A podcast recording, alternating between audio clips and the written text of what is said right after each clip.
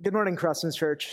As Kurt said, if any of you don't know me, my name is Ryan Johnson, and I do usually attend our Spencer campus. And it is my privilege to serve as one of our elders and to be here to be able to talk with you this morning. If you're a visitor or new here, we're currently in a series called Broken Vessels, about how God uses flawed, normal people to achieve his will and bring him glory. When I told Pastor Jordan, the campus pastor down in Spencer, that I was willing to give one of the sermons in this series, he showed me a list that he'd come up with of a few different people in the Bible that he thought might be good for me to talk about. From this list, I chose Paul. I thought this seemed like a good idea at the time because there's a lot written about him in the Bible, and even more that he wrote himself. So I knew I was going to have a lot to work with, and this ended up being both good and bad, because like I said, there was a lot, and I didn't run out of stuff to work with, but I didn't have an infinite amount of time to prepare, and there's a whole lot. But last time I spoke was last year's Monday-Thursday service, and I covered the whole of the Old Testament and the four Gospels in 20 minutes. Narrowing my scope to a dozen books in the time of a sermon is pretty good progress. Most Sundays at Crossman's, what you'll hear up here is a polished sermon talking about a particular passage while we make our way through a book of the Bible. This is not going to be that. What you're going to get from me today is the patterns and the ideas that I saw as I read and reflected on Paul and his life. When I looked at the word count for my manuscript shortly before I finished, it was almost 50% direct quotes from Scripture, so there's going to be a little bit less interpretation than usual. When I decided on Paul, Jordan told me that he had a book that would be good for me to read to help me prepare. So I got the book from Jordan, and I can confirm that it was a good book, but what he failed to mention is that the book was 500 pages, and it had well over 1,000 footnotes. So it took me a lot of hours, but it was a good book. So if Jordan offers to lend you a book, get some more details before you take him up on it. But now that I'm done throwing him under the bus, we'll get started. Please pray with me. Father God, thank you for the opportunity to worship and fellowship with your people here this morning. Speak to us through the study of Paul and your word, and let us learn from this example of someone who was once opposed to your gospel, but who became the apostle to the Gentiles. Give me clarity of thought and clarity of speech. Let what is me fall away, leaving only what you would have us learn. Amen. So first, a little bit of background on Paul. Philippians 3:5 says, "Circumcised on the 8th day of the people of Israel, of the tribe of Benjamin, a Hebrew of Hebrews, as to the law, a Pharisee." To expand on that just a little bit, Paul was born as Saul in the city of Tarsus in the province of Cilicia, to the north of Judea and Jerusalem. But despite not being born in Judea, he is undeniably an Israelite, of the tribe of Benjamin, the same tribe as his likely namesake, Saul, or King Saul. So he didn't pick the name Paul when he became a Christian. It's a common misconception. Paul was just his Roman name, and Saul was his Hebrew name. But we hear him called Paul more often in the New Testament, because that's where he spent most of his time. He was also a Roman citizen, and Roman citizenship was uncommon but not unheard of for a Jew in this time and place. It allowed him certain rights that the average resident of a Roman province wouldn't have. His combined Roman and Jewish background equipped him uniquely for the God job had for him as the apostle to the Gentiles. He had an in-depth background knowledge of Scripture, as well as the respect and rights of a Roman citizen. For example, Acts 22:25-29 says, "Paul said to the centurion who was standing by, 'Is it lawful for you to flog a man who is a Roman citizen and uncondemned?' When the centurion heard this, he went to the tribune and said to him, 'What are you about to do? For this man is a Roman citizen.' So the tribune came and said to him, 'Tell me, are you a Roman citizen?' And he said, 'Yes.' The tribune answered, 'I bought this citizenship for a large sum.' But Paul said, 'I am a citizen by birth.' So those who were about to examine him withdrew from him immediately, and the tribune was afraid, for he realized that Paul was a Roman citizen and that he had bound him." We also know that Paul was a Pharisee, and most of what we read in the New Testament about the Pharisees isn't delivered through a positive lens.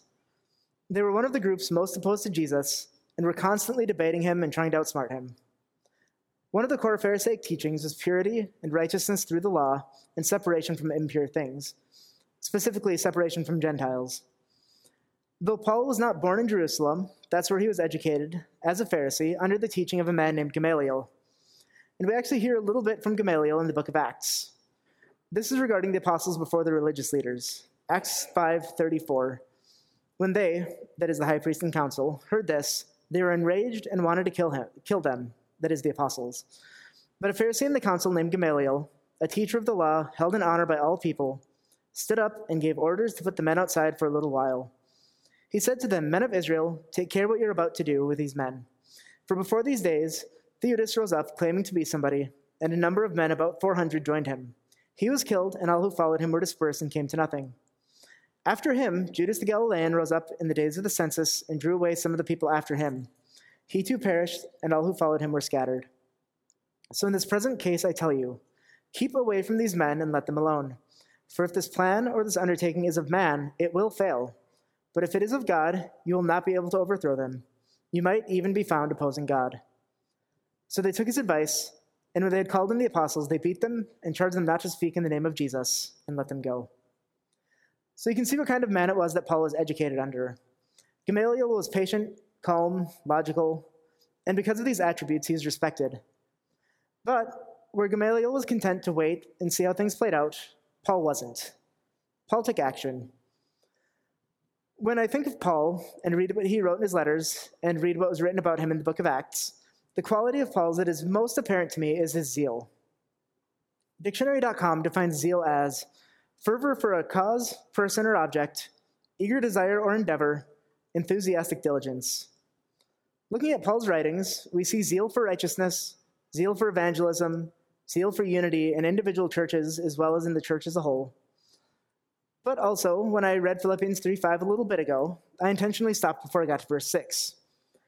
"Circumcised on the 8th day of the people of Israel, of the tribe of Benjamin, a Hebrew of Hebrews, as to the law, a Pharisee, as to zeal, a persecutor of the church." And Paul says it a different way in Galatians 1. "For you have heard of my former life in Judaism, how I persecuted the church of God violently and tried to destroy it. And I was advancing in Judaism beyond many of my own age among my people, so extremely zealous was I for the traditions of my fathers." For a Pharisee like Paul, when he says the traditions of his fathers, he means the law, God's word, and their specific interpretation of it. Paul's persecution of the church was not based on a hatred for God, but a misguided, incorrect love of God. In his zeal, he did exactly what his teacher Gamaliel warned against. He was found opposing God. In the really long book Jordan lent me, F.F. Bruce put it this way: "No one had kept the law with greater devotion than Paul, and the law, far from securing his righteousness before God, actually led him into sin. It was his devotion to the law that made him such a zealous persecutor of the church. His persecuting zeal was but one aspect of his zeal for the law. He persecuted the church with a good conscience. Right up to the moment of his confrontation with the risen Christ, no shadow of doubt appears to have entered his mind that what he was doing brought pleasure to God." So here's something that we can learn from Paul and be very intentional about in our own lives. Love God and love his word, but don't use it as a reason or a way to harm others. That doesn't mean that we don't say hard things. That doesn't mean we sugarcoat or excuse sin, but we do need to be careful. The gospel is hard enough without us adding our own stumbling blocks to it. So here's my clarifying statement: have zeal, but make sure it's pointed in the right direction, and be careful how you use it. While none of us are likely to go around arresting Christians and hauling them back to Jerusalem to face judgment, we can still examine our lives and our thoughts to see where our zeal is pointed. Think about the definition as you think about your life: fervor, eager desire, enthusiastic diligence. Think about the things that give you a shot of adrenaline, the things that will always take your attention, the things that provoke a strong emotional reaction, either positively or negatively. It could be your favorite sports team. It could be something at work, a big sale or a promotion. It could be political debate or activism. For me, a big one is playing games. I sometimes play in tournaments at Game State and Spencer, but even just with friends or family, when I manage to win a close game, especially if it's by doing something clever, it feels great. I'm competitive, so I really like winning. But even more, I like feeling smart. So whatever it is for you, it's not bad to have zeal for the things in our lives, but it's not the most important thing. If it becomes our main focus, that's when it becomes a problem. Do we, or do I, have fervor for studying God's word? Do I have enthusiastic diligence regarding prayer? Do I have eager desire for evangelism or worship or good works? For Paul, his zeal for the law, a good thing, outpaced his understanding of the prophets and blinded him to the truth of Jesus. Now we'll take a little bit to talk about Paul's conversion. How did God take Paul, zealous for the law and persecution of the church, and turn him into Paul, zealous for the church and Christ, the fulfillment of the law? Paul's conversion is found initially in Acts 9, starting in verse 3. Now as he went on his way, he approached Damascus, and suddenly a light from heaven shone around him. Falling to the ground, he heard a voice saying to him, "Saul, Saul, why are you persecuting me?" And he said, "Who are you, Lord?" And he said, "I am Jesus, whom you are persecuting. But rise and enter the city, and you will be told what you are to do." Saul rose from the ground, and although his eyes were opened, he saw nothing. So they led him by the hand and brought him into Damascus. And for 3 days he was without sight, and neither ate nor drank. I'm going to pause here. After Paul arrived in Damascus, he fasted for 3 days. I think he spent those days reconciling his knowledge and his zeal for the law with what he had just heard from Jesus, powerfully and personally. As well, I think he had to come to terms with his own actions. In his retelling of his conversion in Acts 26, he says, "When they were put to death, I cast my vote against them, and I punished them often in all the synagogues and tried to make them blaspheme, and in a raging fury against them, I persecuted them, even to foreign cities." He did these things, and now he realized he was wrong. In a raging fury, he was part of executing Christians. He was on his way to Damascus to keep doing it. So he had a lot to think about in those 3 days. Picking up in Acts 9:10. Now there is a disciple at Damascus named Ananias. The Lord said to him in a vision, "Ananias," and he said, "Here I am, Lord." And the Lord said to him, "Rise and go to the street called Straight, and at the house of Judas look for a man of Tarsus named Saul, for behold, he is praying. And he has seen in a vision a man named Ananias come in and lay his hands on him so that he might regain his sight." But Ananias answered, "Lord, I have heard from many about this man, how much evil he has done to your saints at Jerusalem. And here he has authority from the chief priests to bind all who call on your name." But the Lord said to him, "Go, for he is a chosen instrument of mine to carry my name before the Gentiles and kings and the children of Israel. For I will show him how much he must suffer for the sake of my name." So Ananias departed and entered the house, and laying his hands on him, he said, "Brother Saul, the Lord Jesus who appeared to you on the road by which you came has sent me so that you may regain your sight and be filled with the Holy Spirit." And immediately something like scales fell from his eyes, and he regained his sight. Then he rose and was baptized, and taking food he was strengthened. For some days he was with the disciples at Damascus, and immediately he proclaimed Jesus in the synagogue, saying, "He is the Son of God." And all who heard him were amazed and said, "Is not this the man who made havoc in Jerusalem of those who called upon this name?" So Paul kept his zeal, but now it had a good and righteous purpose. He goes from, "In a raging fury I persecuted them," to, "Immediately he proclaimed Jesus." After he gave himself to Jesus, God used Paul and his zeal powerfully, and he became one of the most important figures in the early church, particularly among the Gentiles. He traveled all around the Mediterranean region planting churches. So may we too, like God's Spirit, reorient our zeal like he did with Paul. My next area to take an example from Paul is this. We should tailor our communication and even our actions to fit our audience. This doesn't mean compromising the message, just being intentional with our tone, our words, and our points of focus. 1 Corinthians 9, 19 through 23. "For though I am free from all, I have made myself a servant to all, that I might win more of them. To the Jews I became as a Jew, in order to win the Jews. To those under the law I became as one under the law, though not being myself under the law, that I might win those under the law. To those outside the law, I became as one outside the law, not being outside the law of God, but under the law of Christ, that I might win those outside the law. To the weak I became weak, that I might win the weak. I have become all things to all people, that by all means I might save some. I do it all for the sake of the gospel, that I may share with them in its blessings." If you read Paul's writing and teaching, there are a few things that are consistent. For example, run-on sentences and convoluted grammar, as well as a consistent gospel message of grace and a call for purity within the church.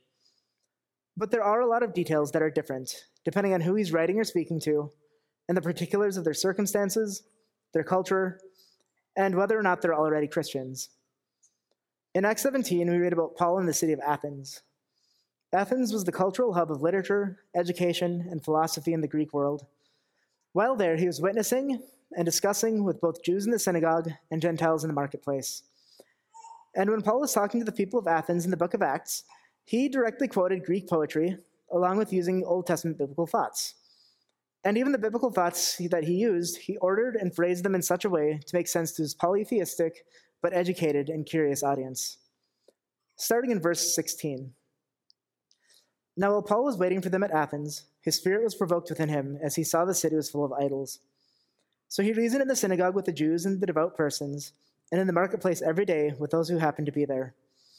Some of the Epicurean and Stoic philosophers also conversed with him, and some said, "What does this babbler wish to say?" Others said, "He seems to be a preacher of foreign divinities," because he was preaching Jesus and the resurrection. And they took him and brought him to the Areopagus, saying, "May we know what this new teaching is that you are presenting? For you bring some strange things to our ears. We wish to know, therefore, what these things mean." Now all the Athenians and the foreigners who lived there would spend their time in nothing except telling or hearing something new. So Paul, standing in the midst of the Areopagus, said, "Men of Athens, I perceive that in every way you are very religious. For as I passed along and observed the objects of your worship, I found also an altar with this inscription, 'To the unknown God.' What therefore you worship is unknown, this I proclaim to you. The God who made the world and everything in it, being Lord of heaven and earth, does not live in temples made by man, nor is he served by human hands as though he needed anything, since he himself gives to all mankind life and breath and everything. And he made from one man every nation of mankind to live on all the face of the earth, having determined allotted periods and the boundaries of their dwelling place, that they should seek God and perhaps feel their way toward him and find him. Yet he is actually not far from each of us, for in him we live and move and have our being, as even some of your own poets have said, for we are indeed his offspring. Being then God's offspring, we ought not to think that the divine being is like gold or silver or stone, an image formed by the art and imagination of man. The times of ignorance God overlooked, but now he commands all people everywhere to repent, because he has fixed a day on which he will judge the world in righteousness, by a man whom he has appointed. And of this he has given assurance to all by raising him from the dead." Now when they heard about the resurrection of the dead, some mocked, but others said, "We will hear you again about this." So Paul went out from their midst, but some men joined him and believed, among whom also were Dionysius the Areopagite, and a woman named Damaris, and others with them. Another thing to notice is how Paul speaks to Jewish non-believers compared to how he speaks to Gentile non-believers, compared to how he speaks or writes to his fellow believers as individuals in his churches. When Paul witnesses to Jewish non-believers, he speaks with an aim to convince them that Jesus is the fulfillment of the Old Testament prophecies and that Jesus is the Messiah they've been waiting for all this time. When he speaks to Gentile non-believers, he presents the gospel at a more basic level, without the assumption of the Jewish background and knowledge. For example, 1 Corinthians 2, 1-5.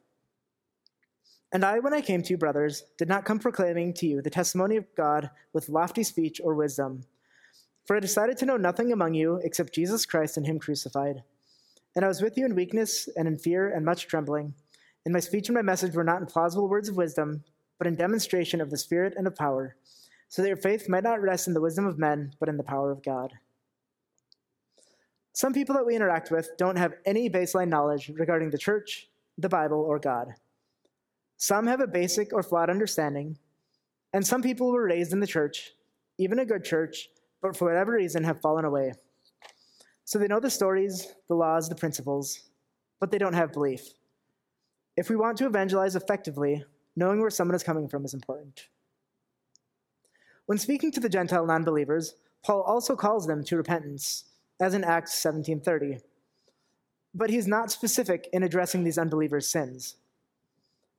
I don't mean by this that we should pretend sin isn't sin, or even to close our eyes to the specific sins we see around us. What I mean is that we shouldn't be walking down the street and telling a gay couple, "Your lifestyle is sinful and disgusting to God, and you're going to hell. By the way, church is at 10 o'clock on Sunday morning. Come join us because God loves you."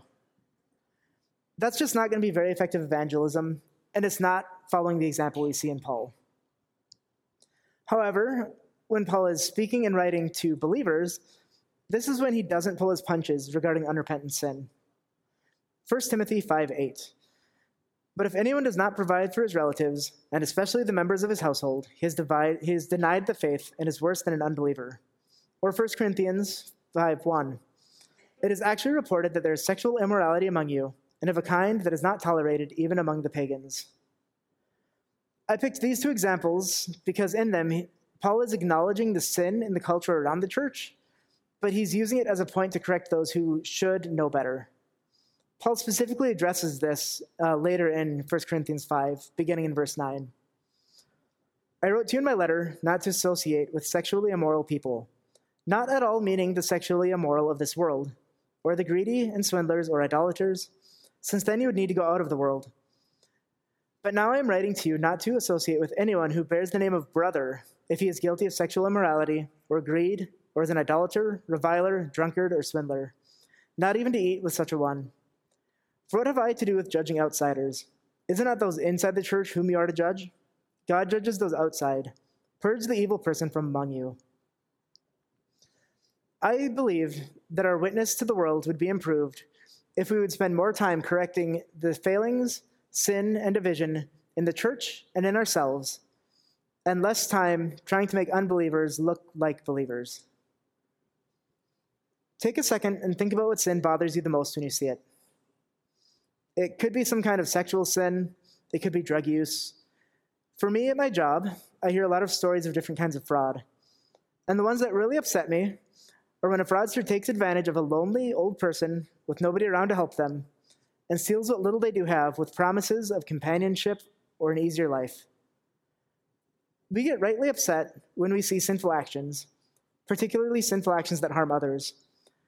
But we should be at least as concerned with the person inside the church who fudges their income when they're filing their taxes as we are concerned about whatever sin you just thought of from an unbeliever.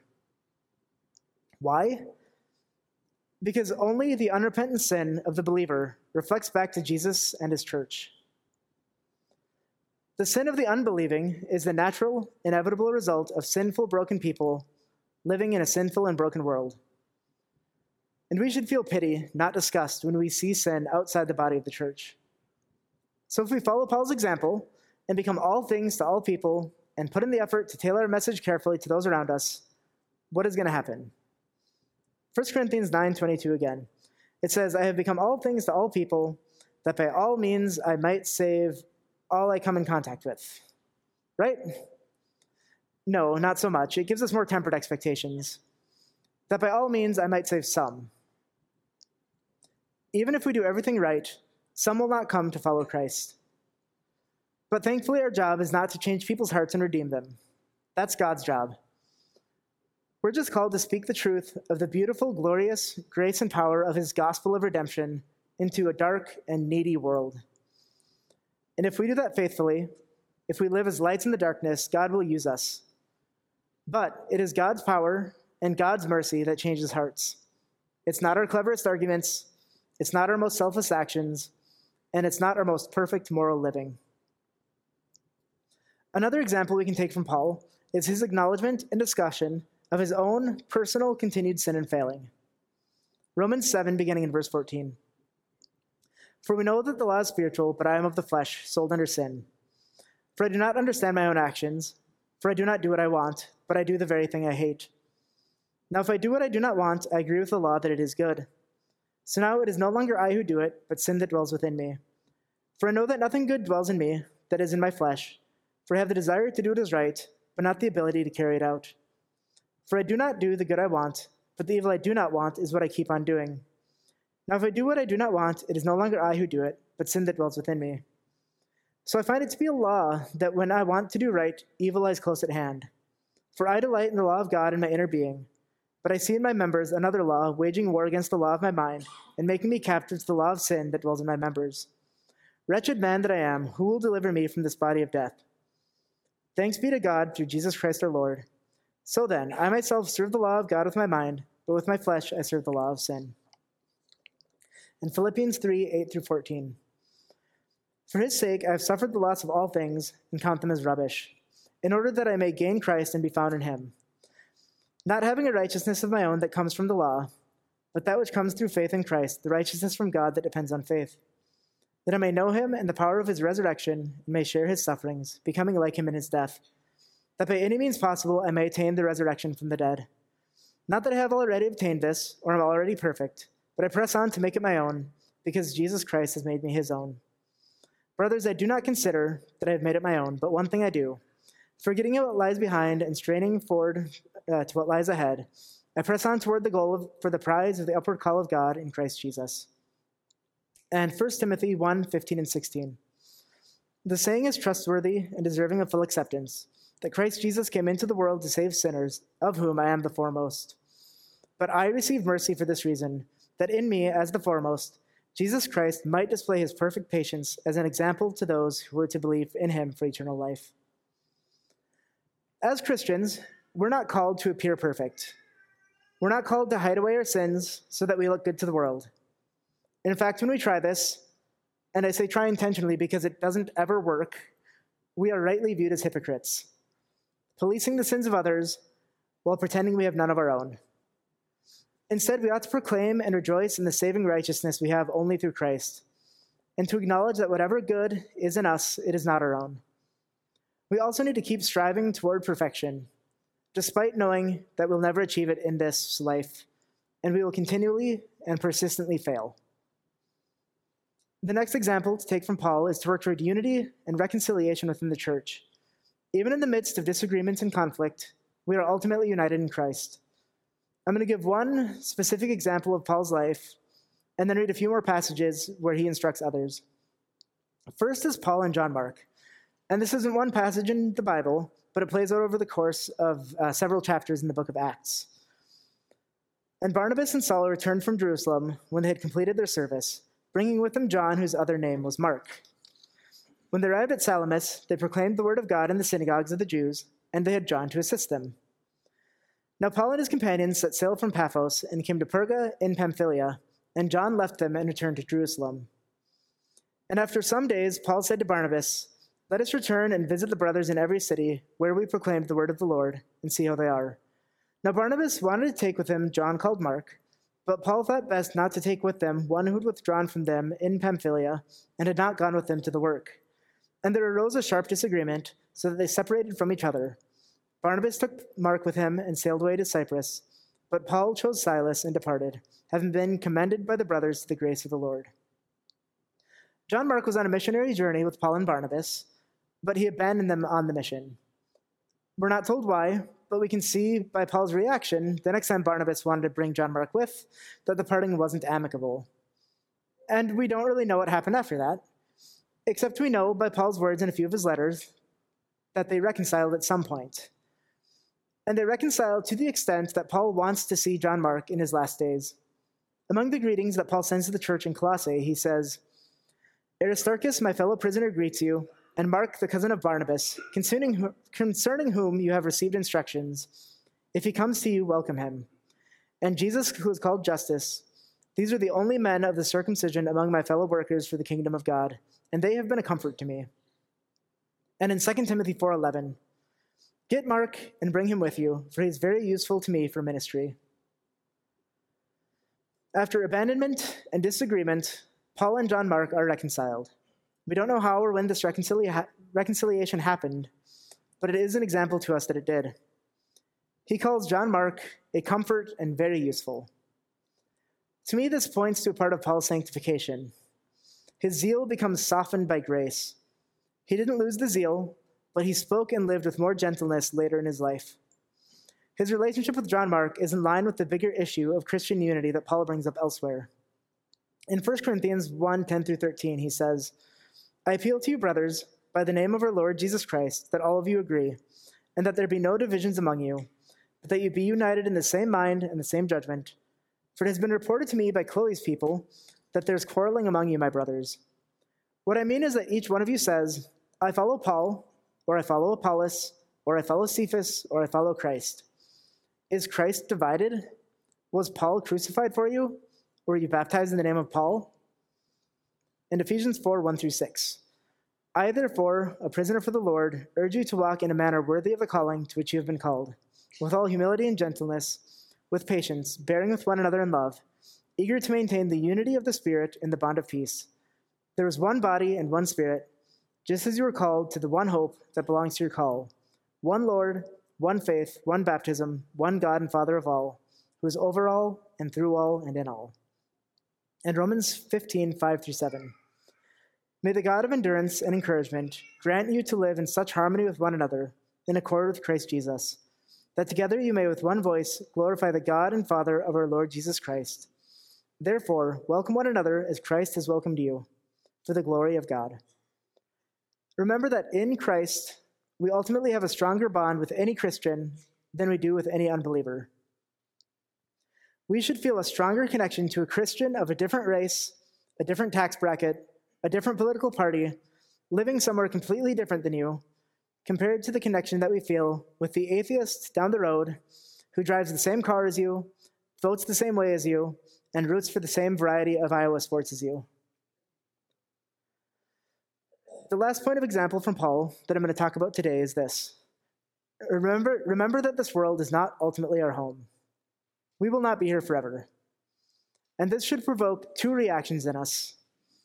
The first is a sense of urgency in our work here that we're called to do, and the other is a longing toward our forever home in the presence of Jesus. 1 Corinthians 9, 24 through 27. Do you not know that in a race all the runners run, but only one receives the prize? So run that you may obtain it. Every athlete exercises self-control in all things.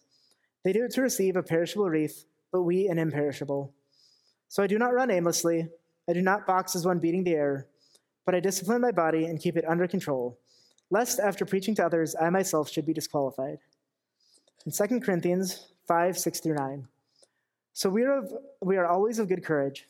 We know that while we are at home in the body, we are away from the Lord. For we walk by faith, not by sight. Yes, we are of good courage, and we would rather be away from the body and at home with the Lord. So whether we are at home or away, we make it our aim to please him. Philippians 1, 18 through 26. Yes, and I will rejoice, for I know that through your prayers and the help of the Spirit of Jesus Christ, this will turn out for my deliverance. As it is my eager expectation and hope that I will not be at all ashamed, but that with full courage, now as always, Christ will be honored in my body, whether by life or by death. For to me to live is Christ, and to die is gain. If I am to live in the flesh, that means fruitful labor for me. Yet which I shall choose I cannot tell. I am hard-pressed between the two. My desire is to depart and be with Christ, for that is far better. But to remain in the flesh is more necessary on your account. Convinced of this, I know that I will remain and continue with you all, for your progress and joy in the faith, so that in me you may have ample cause to glory in Christ Jesus, because of my coming to you again. And last, 2 Timothy 4, 6 through 8. For I am already being poured out as a drink offering, and the time of my departure has come. I have fought the good fight, I have finished the race, I have kept the faith. Henceforth there is laid up for me the crown of righteousness, which the Lord, the righteous judge, will award to me on that day, and not only to me, but also to all who have loved his appearing. In the last passage, when Paul says that day and his appearing, he's referring to when Jesus will come again. Do we look forward to that day with zealous, eager desire? God used Paul, the broken vessel who called himself the foremost of all sinners, in a mighty way. We all have our own ongoing sins, our own misdirected zeal, but God still uses people like us. Remember that our time in this world is limited, and we do not belong to ourselves, but we belong to the one that bought us by his blood, with his perfect redeeming sacrifice. So have zeal, but make sure it's pointed in the right direction, and work for the things of God, for the good of his kingdom, our coming eternal home, and our present glorious hope. Please pray with me. Father God, we thank you that through your Spirit and your continual sanctifying power, our zeal can be used for your kingdom and your glory. Convict us when we misuse it, and give us your strength to keep straining forward and pressing on toward the goal. As Paul says, the law of our flesh is sin, but thanks be to God who can deliver us from this body of death through Jesus. Let us not become complacent and used to the fact of our salvation, but let us be continually in awe and continually be spurred to praise you because of it. Lord, we love you, and it's in your name we pray. Amen. This has been a presentation of Crosswinds Church. A complete archive of sermons can be found online at crosswinds.tv. Thank you for being with us, and may God continue to enrich your life.